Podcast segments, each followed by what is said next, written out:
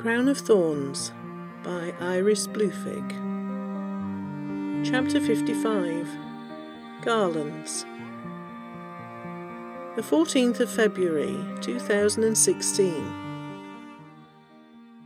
Hey, loser. Mandy said, dropping a handful of venue pamphlets in Ivan's lap. Clock's ticking. She sat down beside him on the sofa, bumping his elbow. Are we still shooting for early next year? You know my grandparents can't travel. Ivan sighed, sifting through them in his lap, taking another uneasy sip of his strong coffee. Too old. We'll have to have another ceremony in Ibar. My aunts, uncles, and cousins will also come. He offered Mandy the mug.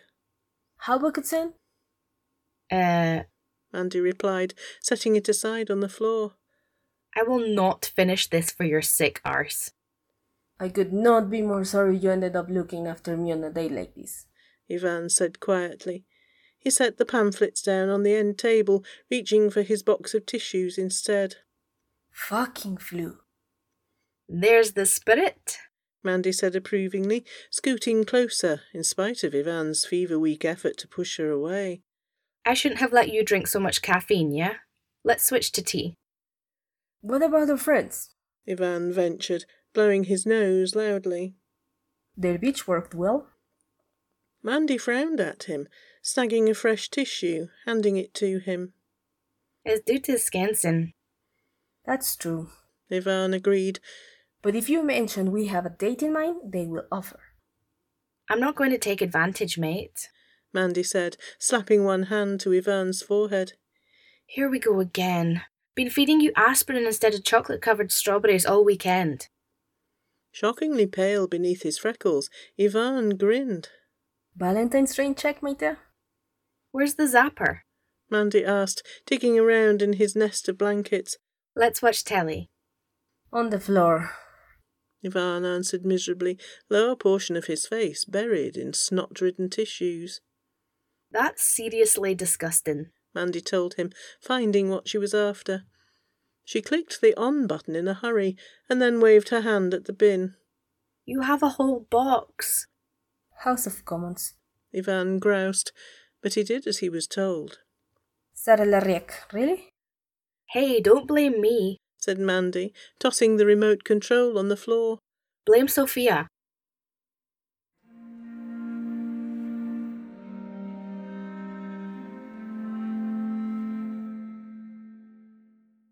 This is the worst, most disgusting shite ever, Sophia said, none the less humouring Adam as he steered her along the pavement with both hands on her shoulders. You know that, right? First you say, Oh, sure, let's park in some uni lot I no longer have clearance for. It'll be fine. And then you're like, Hey, honey, put this on as a blindfold before we get out of the car. Nobody'll notice. She blinked against the satin of Adam's tie.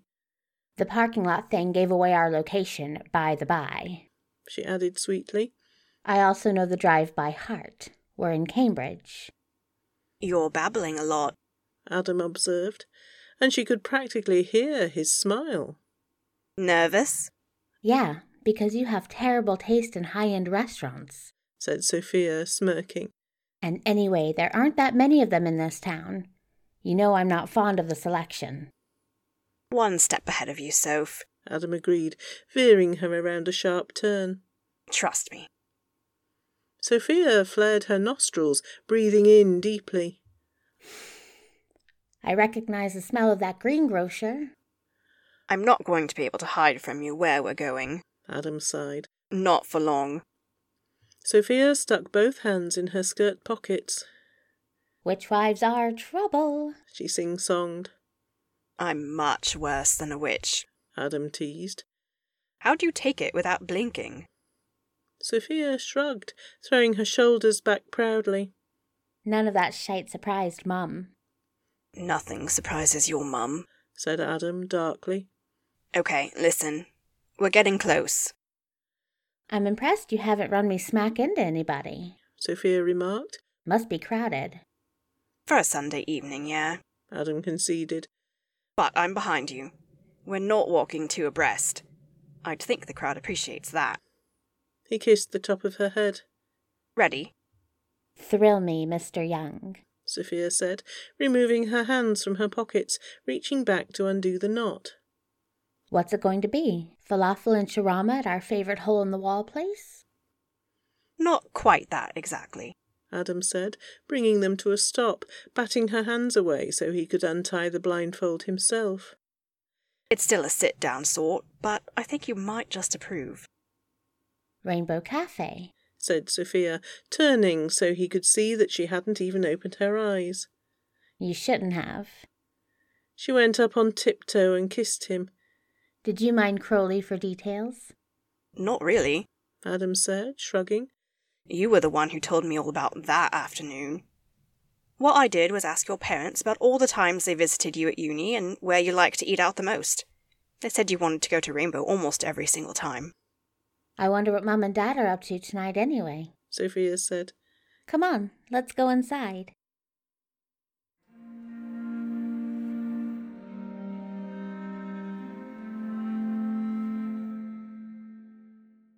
Are you sure about this? Newt asked, down on his knees, rummaging in the games cupboard. They hadn't played Anathema's request in so long that he wasn't even sure the falling apart box dating to sometime in the seventies had survived the move from Jasmine Cottage. I used to kick your butt every time, replied Anathema cheerfully. So why should I stop now? Mercy? Common decency? Newt suggested, crestfallen as he located the vintage Scrabble set at last. He tugged it out from beneath categories and taboo. Out of the goodness of your heart? Nah, said Anathema, setting up the dining room table. But pity, I think I can manage. Does that mean we're not going to play after all? asked Newt, but his hopeful tone wasn't sincere. Not a chance, replied Anathema cheerfully. Get that box up here, all right? Clock's ticking. On what? Newt asked, getting to his feet, strolling over to join her. The twins coming home? They won't last two hours on a double date. Anathema sighed. The last time Nat thought this was a good idea, Janet came home shrieking about how she was tired of not telling anybody she doesn't like boys. Nat didn't speak to her for a week for not having confided sooner. I hope that isn't a sign we've gone wrong, Newt admitted, pulling the revolving board carefully out of the box, positioning it between them on the table. As parents, I mean, you have to wonder. She knows we would never have given her grief, Anathema said, shaking the bag of lettered tiles. I honestly think it's that university age humans don't like parents nosing around in their business. University age humans, Newt snorted, sticking his hand into the bag when Anathema offered it to him. You make them sound like an entirely separate species. To you, I'm willing to bet they are. Anathema shrugged. I earned my BA at 16, but my real first experiences with uni kicked in from then till 19, almost 20, while I was a postgrad. I found it a steep learning curve. Sometimes I forget I'm married to a verifiable genius, Newt said, setting his tiles up in alphabetical order on his tray. You must have been a terrifying child to raise. What did your parents think? My father always said I ought to be grateful for having inherited Mum's pragmatism. No stereotypical absent minded professor type, you. Newt agreed. Who goes first? Have at it, darling, said Anathema, smirking again. I'm willing to give you a leg up.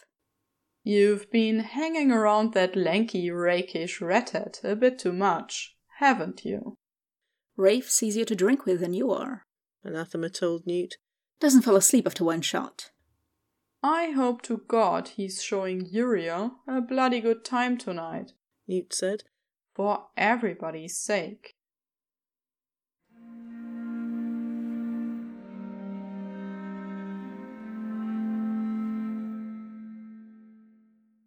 Does your idle threat of several weeks ago? asked Raphael, idly blowing smoke at the ceiling, his head swimming. Still hold? Because we're both to blame for this lethargy one feels. One feels. Uriel parroted back at him, giggling maniacally, accepting the joint when he passed it over. oh, dude. Can you even hear yourself? Do you know who you sound like? Like one poncy as hell motherfucker up the road, one imagines, said Raphael lazily. He turned his head, entranced by the rustle of his pillowcase, blinking at Uriel. How high are we? I didn't acquire the shit this time, so it's all on you. Uriel replied, blowing smoke in his face. Isn't it like the feast of Saint Valentine or something? And aren't we supposed to, I don't know, celebrate or whatever? She rolled onto her side, scooting closer, knocking their knees together. Raphael took the joint away from her, taking one last long drag before vanishing it into thin air. What could possibly be your idea of a good time? he ventured. Aside from this. Sex, Uriel said, poking Raphael in the belly. If I was sober, anyway. I forget how it works. You, replied Raphael deadpan, forget how sex works. Amazing. Should we review? Shut up. Uriel muttered, closing her eyes. I mean more, I just don't want to move at all. Raphael pushed at Uriel's shoulder. She flopped onto her back without the slightest resistance. I don't believe anybody said anything about you having to lift a finger. He clarified. Uriel made a face at him. Pinky swear? She said, holding up one hand, littlest finger bent. Because I just know you're gonna bitch come morning about how I made you do all the work. It's work I'm thrilled to do. Raphael said reassuringly, sliding over her, as neat as you please. Such a loaded word these days. Thrilled, said Uriel, beaming up at him. You jerk. No disrespect intended, my treasure. Raphael murmured, wondering if his grammar in their long lost native tongue had fled his neurons. Or have I mistakenly called you some type of waterfowl? Christ, you're a sappy stoner. Uriel responded in English, catching his lower lip between her teeth. Do you suppose, Raphael ventured at length after a thorough kiss, they give any thought to this holiday below decks, as it were? Seeing as the saint in question was pretty fond of your girl. Tanith was so good at undercover ops. I mean, Uriel sighed. So good. Shivers. I'd pay decent money to observe Valentine's Day in hell, darling, replied Raphael. Fact.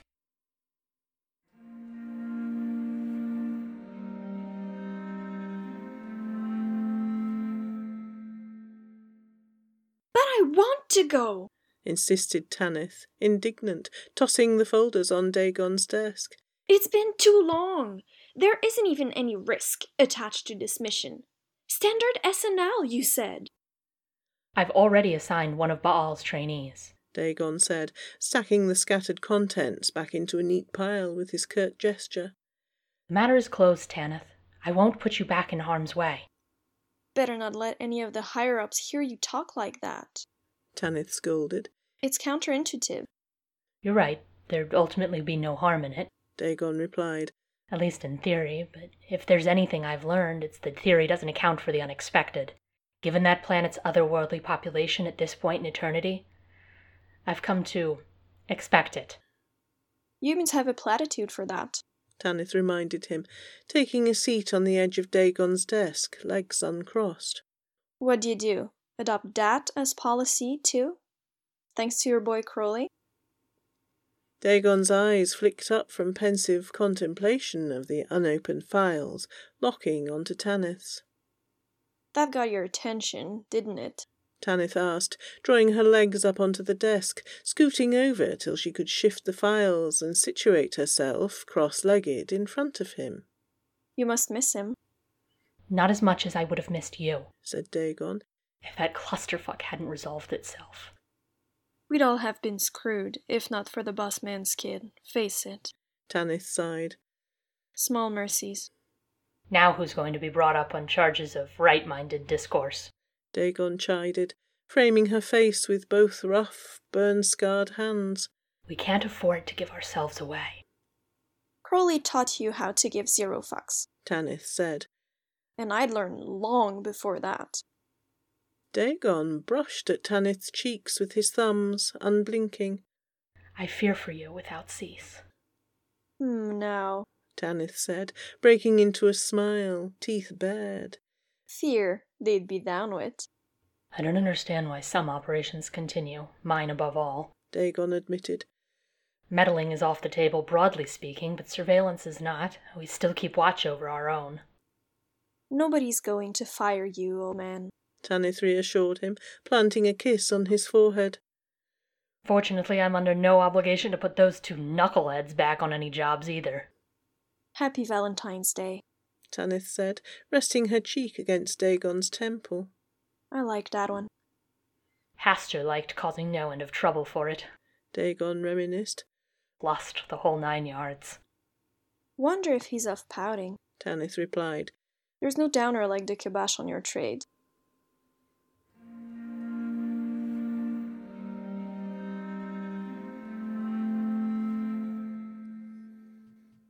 Hastur stalked into the great hall, instantly displeased with what he saw, which in and of itself was pleasing, but he attempted not to dwell on that.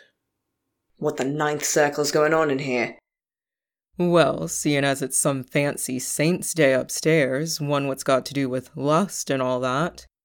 Ligur paused to rearrange the dry, singed flowers he'd been fussing with. Well, I thought. Thinking is not what I keep you on hand for, last I checked. Hastur sneered, wrinkling his nose at the rustle of parched, brimstone dusted leaves and stems. Dead roses I hate!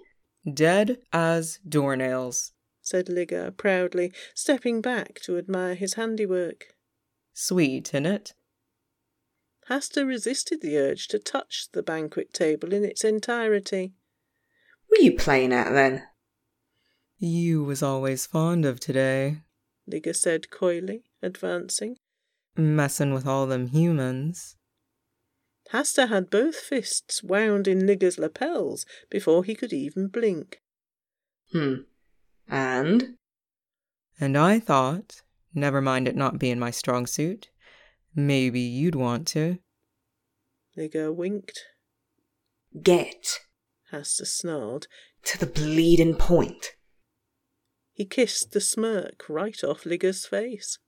Huh, mumbled Ligur, casually biting Hastur's lip till it bled. Mess me about instead. Not for all Crawley's flowers and his sorry ruined Eden would I trade you, Hastur thought.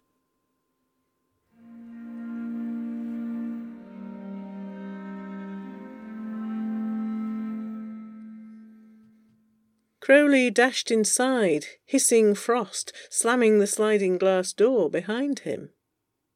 Angel? Kitchen! Aziraphale called, his tone infuriatingly mild. Kettle's on, my dear. I've been waiting. The colds killed everything, nearly, and I mean everything. Crowley called, shedding his coat on the sofa as he passed by it. So much for an early spring. I hear America's got it better. So the groundhog says, replied Aziraphale, side-eyeing Crowley, who chucked a tea bag into his favourite mug and helped himself to hot water. If you'd only taken a seat, I'd have done it for you. I'm perfectly capable of brewing tea. snapped Crowley, strolling over to curl up in his usual chair. Feet off the floor, Aziraphale said, setting his newspaper aside. I've given everything a scrub. Crowley kept his suddenly bare feet parked on the edge of his chair, shoving his knees harder into the table's edge.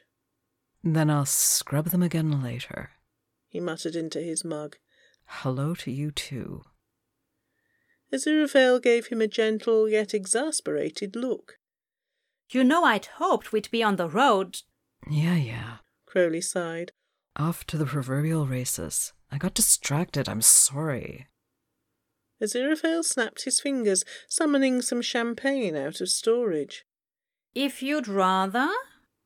Crowley downed his tea quickly, wiping his mouth on his cuff. Now you're just taking the piss. Aziraphale eyed the Moët Chandon, his expression smug. Why ever would you say that? I deserved it, whatever, said Crowley dismissively, waving the silverware drawer open. He made sure the corkscrew skidded to a halt on the table in front of Aziraphale. You're doing the honors. I'm afraid today won't hold a candle to last year, said Aziraphale ruefully, working on the tin foil. That island off of Florida was lovely, and your collection intake was quite superb. Not as superb as the 1780 auction hall, Crowley said, as Aziraphale handed him some champagne in one of his prized glasses. Wentletraps flood the market these days, but I couldn't care less. You're running out of space, Aziraphale chided, holding up his glass. Soon I shall have to insist you begin selling the runoff on eBay. Either that, or commission someone to build more shelving. Not with Harold gone. Crowley thought, raising his glass. That'd be sacrilege. I understand that you can't get the man you'd like for the job. Aziraphale sighed. Crowley. Were you going to propose a toast or something? Crowley asked. My hand's getting tired. Not if less is more, dear boy, Aziraphale said, resting his glass against Crowley's. To what? To a year without troubles like the ones we've recently had, Crowley said. To absent friends. I shan't argue, said Aziraphale quietly, savouring his first sip. Our friends in Kent, especially. Why do you say that? ventured Crowley, swallowing cautiously. Know something I don't. Aziraphale shrugged, assessing the lip of his bubble fretted glass. We see them the least, is all. Enough, Crowley said, letting his feet drop to the floor, shifting in his seat until he'd scooted his chair right up against Aziraphale's. Happy Valentine's Day, Angel. Drink up and let's go eat.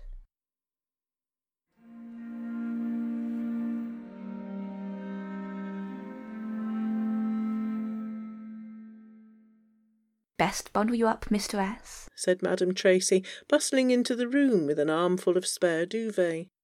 DailyMail.com says tonight's set to be Britain's coldest in four years. Isn't that dreadful? Shadwell shifted in his armchair as she dropped the bundle directly on top of him. What do you mean, woman? He grumbled, burrowing his way to the surface. I didn't ask. Of course you didn't, replied Madame Tracy warmly, arranging the duvet up around his neck and tucking it under his chin. But we both know your circulation isn't up to snuff. There's a love. Shadwell clicked the DVD he'd been watching onto pause. Something from America about aliens and attractive FBI agents, in which Madame Tracy could never muster much interest beyond the attractive part. There's no use in reminding me, aye. Why are you so tardy? Well, I'd mentioned that lovely Rani woman had popped round for a visit this afternoon, explained Madame Tracy amiably. She's a tricky one to fly off once you've got her in the pub. Galentine's Day, Shadwell muttered under his breath, starting the film up again. Devil's Wiles.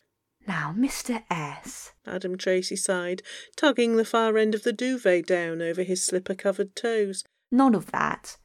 While I appreciate your having caught up on modern telly, it's. Me politically correct and all that rubbish, Harbert, aye. Shadwell grumped. I'm sorry.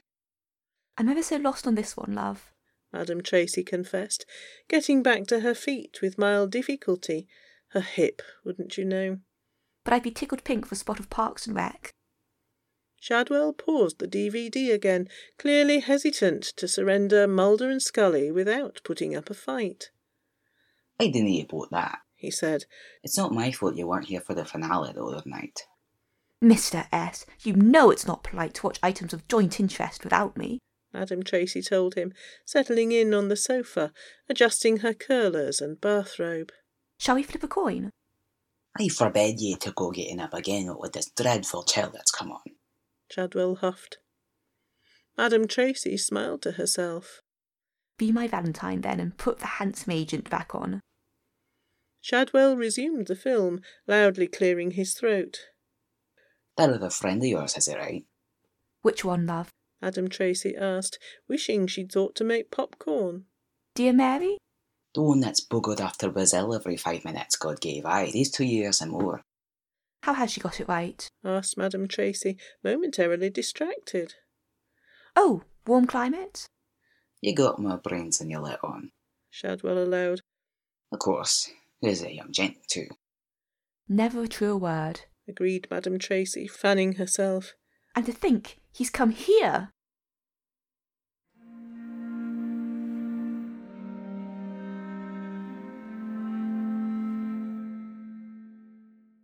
Bundled from head to toe in more pieces of clothing than he'd have ever dreamed of owning as a young man, Jamie Hernez watched his breath roll in the frigid air.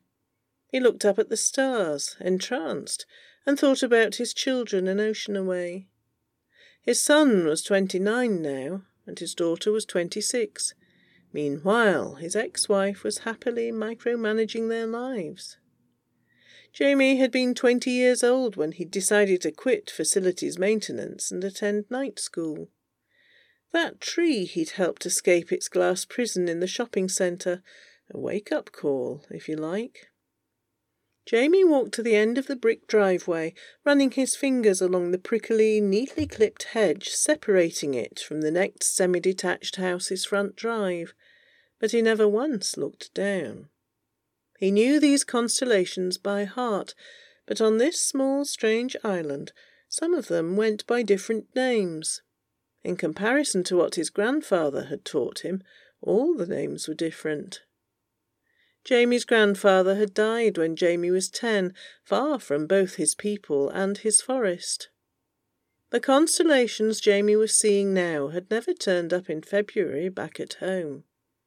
He'd read about winter in the opposite hemisphere, but he'd never dreamed he'd live to see it, feel it. Behind Jamie, the front door opened and clattered shut again.